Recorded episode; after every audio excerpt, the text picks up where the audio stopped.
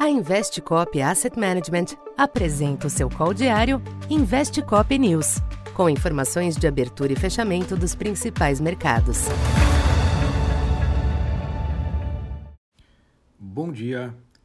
Eu sou Silvio Campos Neto, economista da Tendências Consultoria, empresa parceira da Investcop.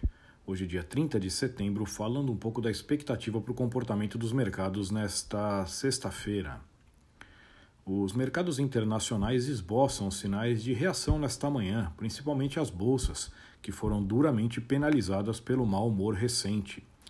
No entanto, a inflação elevada segue desafiando qualquer melhora, o que sustenta o ambiente apreensivo e a possibilidade de mudanças de rota ao longo da sessão.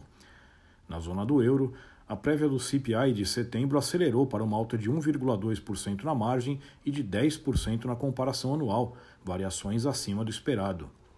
Nos Estados Unidos, será divulgado o índice PCE nesta manhã, indicador que é a referência usada pelo Fed. É esperado uma desaceleração do índice cheio, mas o núcleo ainda deve manter sinais de pressão.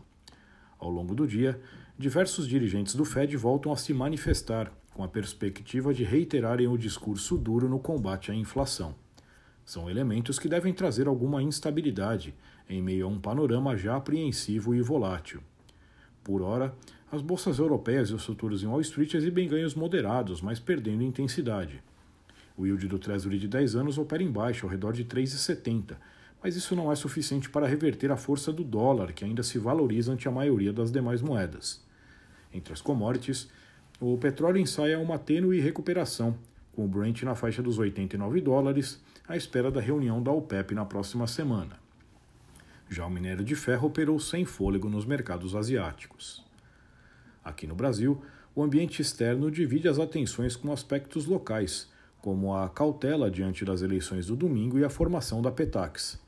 A tentativa de melhora global traz algum suporte ao combalido Ibovespa, mas não deve ser suficiente para um grande impulso. O câmbio deve ter uma sessão volátil após ter fechado o dia de ontem próximo a 5,40. De todo modo, não deve ser observada nenhuma alteração relevante de patamar. Na curva, a baixa dos yields externos ajuda a manter a menor pressão nas taxas, que tem se beneficiado de notícias melhores no fronte inflacionário interno. Então, por enquanto é isso. Bom dia e bons negócios. Essa foi mais uma edição Investe Cop News.